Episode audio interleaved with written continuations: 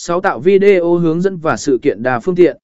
Ngoài việc truyền đạt thông tin chính về sự kiện, tạo các video hướng dẫn, phỏng vấn với diễn giả và các hoạt động đa phương tiện khác để tăng cường giá trị cho người xem.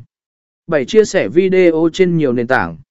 Chia sẻ video trên nhiều nền tảng truyền thông xã hội và trang web của bạn. Tối ưu hóa các đường liên kết và mô tả để tăng cường khả năng xuất hiện của video trên các trang tìm kiếm. 8. Thu thập phản hồi và đánh giá. Thu thập phản hồi từ khán giả thông qua bình luận, đánh giá và khảo sát. Sử dụng thông tin này để cải thiện chất lượng video và nội dung cho các sự kiện tương lai.